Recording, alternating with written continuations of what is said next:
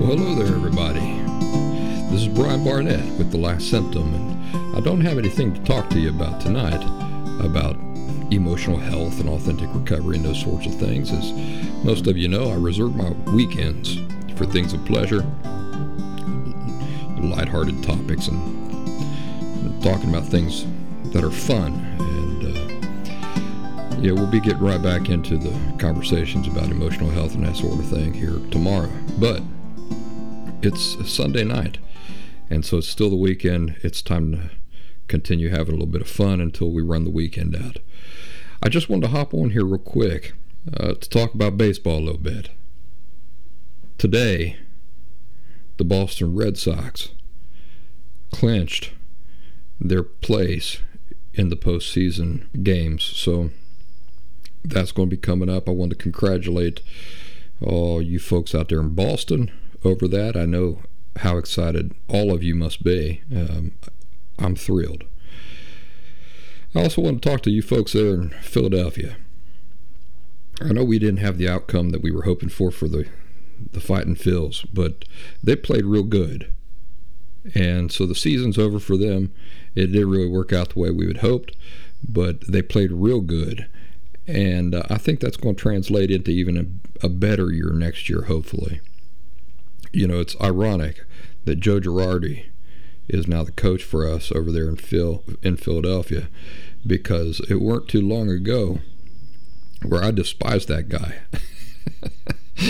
Because he was the coach for the uh, New York Yankees. And obviously I'm not a big fan of the New York Yankees. So when he uh, went over to the Phillies uh, it was funny how that uh, how that worked out he went from being somebody that I just couldn't stand to all of a sudden he's my favorite guy in the world.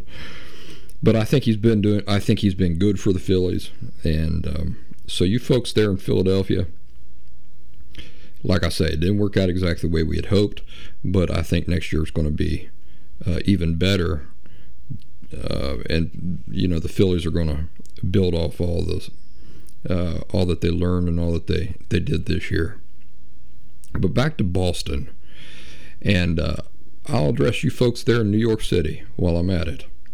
You know, I joke an awful lot about the Stankies and the, the evil empire. And uh, clearly, I'm not a fan of the New York Yankees. In fact, I'm to say I'm not a fan of the New York Yankees is kind of a, an understatement of the year. However, I respect you folks there in New York City. I know that uh, you folks who are Yankees fans it's a matter of pride for you, and, and it's a big deal.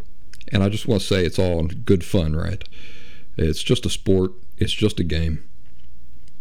And I recognize that it's just all in good fun. So when you hear me talking bad about the Yankees, I, I want you to know that it's nothing personal about anybody in New York, and I, I hope it's not upsetting to you for me to be joking around like that here's what I want to say. Uh, there's the matchup. It's going to be on Tuesday night. So the Red Sox and the Yankees are going to be meeting in Fenway in Boston on Tuesday night. Here's the article from MLB.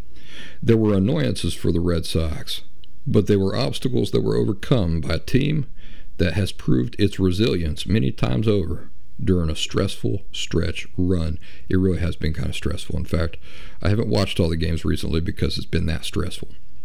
Rafael Devers, the 24 year old hitting star, carried the day for Boston, delivering two home runs, including a 447 foot rocket to center with one out in the top of the ninth, snapped a tie and led his team to a drama-filled seven to five victory over the Washington Nationals, another team I'm really not a fan of, securing a postseason berth for the Red Sox.